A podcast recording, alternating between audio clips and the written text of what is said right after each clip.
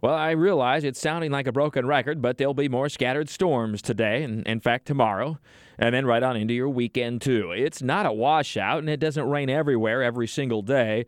Uh, but when you add it all up through several days, most spots get at least some rain. In some areas, quite a lot. And the favorable areas will be a little bit inland from the beaches, but even the beaches, every once in a while, will manage to get a shower or storm. Either when the storms go up early enough to to um, on that sea breeze to get uh, to start at the beaches and then move inland, or in the evening hours as the storms are headed to the east northeast, and a couple of them may make a run toward the beaches. In between or beforehand, there's plenty of sunshine and the temperatures are hot 90 to 95 and feel like temperatures above 100 degrees.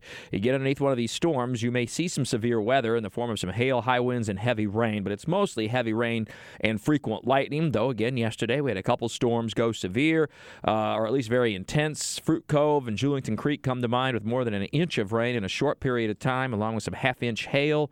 Uh, some reports of 50 mile per hour winds. Likewise for southwestern Duval County around Maxville. Macclenny had a big storm go through there. Uh, so Scattered but very heavy storms in spots. Middleburg picked up about an inch and three quarters of rain last evening, too.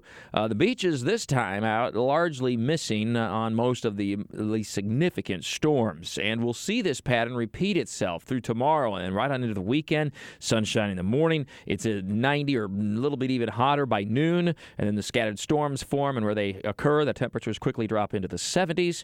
Uh, and then the storms diminish pretty quickly, too, and, and end. Uh, mainly mainly driven by the sea breeze pushing inland from the east coast, the sea breeze pushing inland from the west coast, so they kind of meet not too far from I 95 or Highway 301. We've had some hail the last couple of days because the uh, uh, there's a little weak upper level trough of low pressure not far away. It means the air is somewhat cooler up above uh, than it typically is this time of year. The winds are also a little bit stronger than they typically are, and that allows a few of these storms at least to, to try to go severe. So we'll keep an eye on them, of course, through the day today and right on into, tomorrow and your weekend.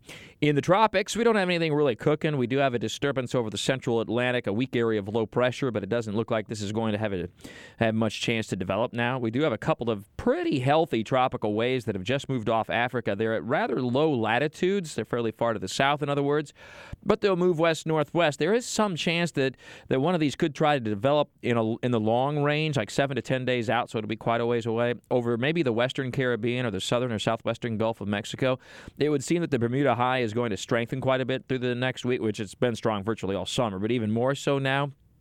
And if so, that would take any tropical disturbances well to the west and, and underneath, if you will, Florida with any luck, and not anywhere close to our neck of the woods. But uh, that's a ways away, and there's always more in Talking the Tropics with Mike at WOKV.com and ActionNewsJax.com.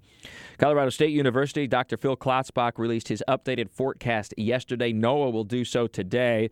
Uh, but boy, some pretty um, dramatic numbers from Dr. Klotzbach, and I suspect NOAA is going to be very close.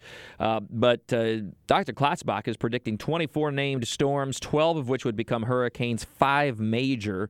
Um, put that in some perspective. The average is 12 named storms, six hurricanes, and three major hurricanes, category three, four, five each season. So this would be just about double, uh, pretty much across the board.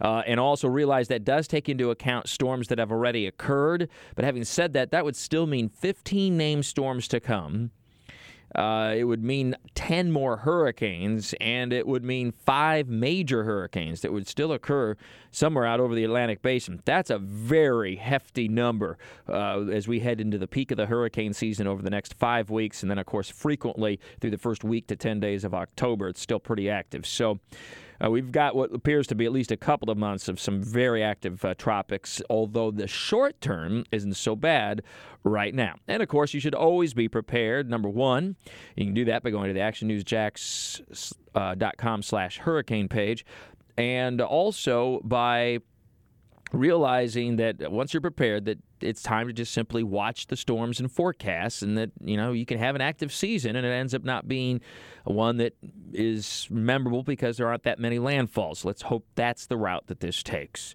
With your weather all the time i'm chief meteorologist mike buresh from the cbs 47 at fox 30 action news jax first alert weather center for 104.5 wokv